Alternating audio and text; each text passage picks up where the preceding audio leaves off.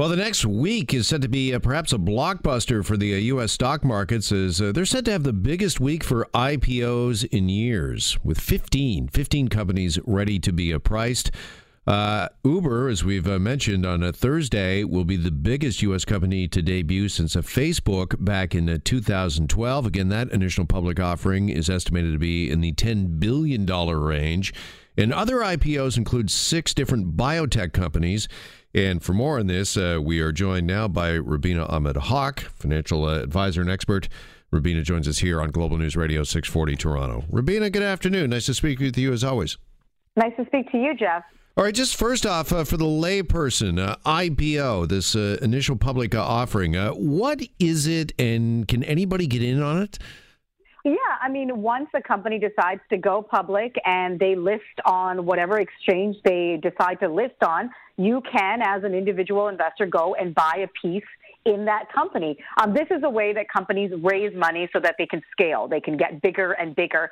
Um, and this is what Uber is doing. And like you mentioned, it's one of the biggest IPOs in history. Uber is a company that has seen tremendous growth. I mean, five years ago, nobody really had heard of Uber, and now it's something that is part of our everyday life. I mean, the same thing with Facebook. It was the same kind of uh, excitement to the run up when they first IPO'd, but Facebook is a good example of how you should be careful as an individual investor getting in on the ground floor when a company first goes public because Facebook has seen very big highs and very big lows. So someone who is not uh, comfortable with that kind of volatility might be better off waiting to see where the stock lands before they actually go in and invest. Okay, so an IPO is no guarantee of uh, investment uh, success. And uh, we were just talking uh, last break about this worldwide strike uh, that is going on with Uber today and protest by drivers of their wages and the fact that they're independent contractors and they want to be employees. So investors should be wary because what this company looks like today and tomorrow might not necessarily be the same company maybe five years from from now? A hundred percent. And also this kind of news, I mean, any company that all of a sudden has strife and has problems and people are going on strike, their workers are going on strike and refusing to do the work that they, they, they said they would, um, that obviously puts pressure on the stock price. So whenever you hear about bad news about a company, that normally means the stock price usually comes down. You know, you hear about gold companies all the time. They bought a mine. It turned out it didn't have as much gold as they thought it would have. And all of a sudden you were invested in that company and you see your stock price plummet. Uh, so just be careful. Uber is a brand new public company or will be a brand new public company. Um, it is going to see some volatility, especially in the beginning. It is a tech company. Um, so that in and of itself is quite volatile because tech companies, you know, if another company comes around and rivals Uber and is able to provide the same service even better, that could make Uber on uh, it could take it could basically wipe that whole company out. So just be aware of those things. Um, I am, all, as you know, Jeff, a believer in buying companies that have well-established histories that pay a good dividend. I'm not sure if Uber is going to pay a dividend. I would doubt it at this point uh, and uh, that are going to have good long term growth where you can grow slowly and steadily, you know, the tortoise and the hare scenario, rather than trying to grow right away in a couple of years and make a lot of money. Yeah. What is it with all of these IPOs and particularly all sort of clustered together? As I mentioned off the top, Rubina, we're looking at 15 companies that are uh, ready to uh, debut. They're uh, ready to be uh, priced. Why, why, the glut on the market? I mean, just last week we had that blockbuster Beyond Meat, their IPO, their, their stock gained, it was 160 63% on the first day. Yeah, I mean, a lot of it has to do with the fact that business sentiment in the U.S. is really good right now. I mean, Donald Trump has done one thing. It has attracted businesses to continue to scale. And a lot of people are feeling very good about the fact that they're going to make a lot of money. Um, and that, of course, helps stock uh, the stock market as well, where more and more companies grow. They decide to go public. They decide to raise some funds uh, that could be a part of it. Why there's a glut at this time, uh, there's no real reason. I mean, a lot of tech companies um, have been growing at tremendous uh, rates, and now they're at a point where they are able to um, go and list themselves on the market. Yeah, what are the repercussions of all of these IPOs uh, for business? Do you think, uh, Rubina? I've seen some commentary that's uh, suggesting that maybe we're seeing just uh, too much money thrown at too few companies or t- or too few uh, sectors. Uh, do we? I mean, there's only so much money in capital to go around.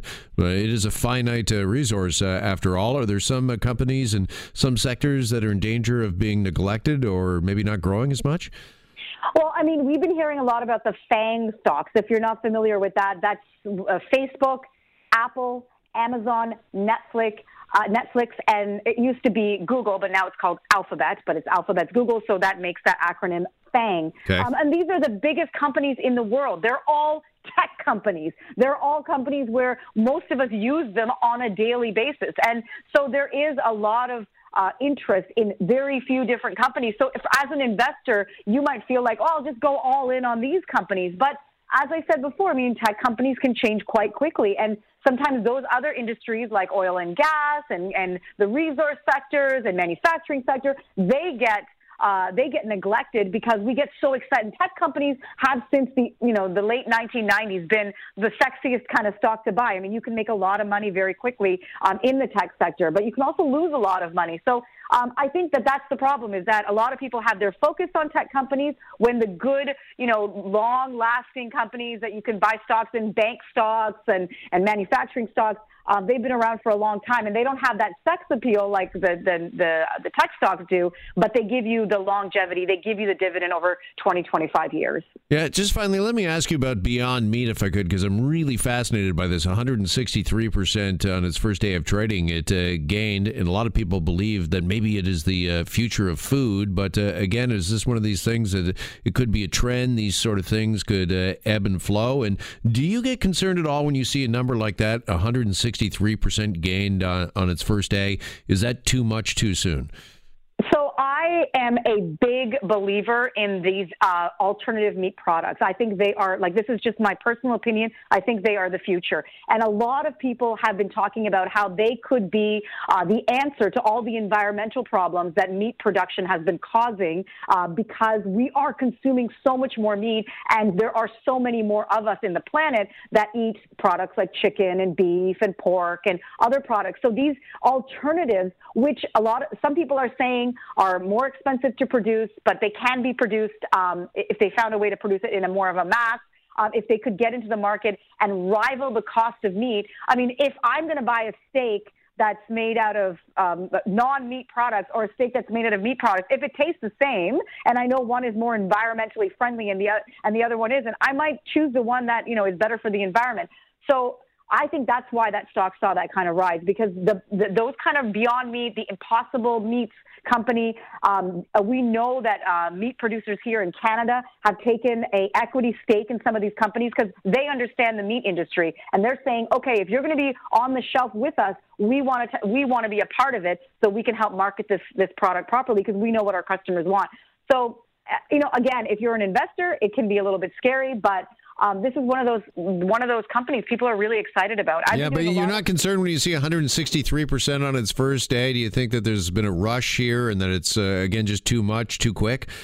Well, absolutely. I mean, from a stock stock price perspective, absolutely. I mean, if you're an investor like you and I, who's just regularly buying, you know, a little bit here and there, then you should sit on the sideline to see where the stock lands before you decide to get in. Let it have its volatile moments. Let it sort of settle where it's supposed to. I mean, if you want to buy a little bit, if you've got a couple of thousand dollars that you wouldn't mind losing, then fine, go ahead and buy some stock and Beyond Meat. But be aware that it is a brand new um, IPO and that we don't really know where it can go. All right, the way things are going right now, I'd be lucky to scrape enough shekels together to get a Beyond Meat burger somewhere. Never mind yeah. getting in on the IPO. But I heard they're really salty. I, that's one the criticism I did hear. I haven't had one, but I heard they're a little bit more salty than people were expecting. All right, here we go. Not only do we get financial advice, we're, we're getting a culinary review as well. I love it. All right, Rubina, thank you so much. I appreciate the time as always.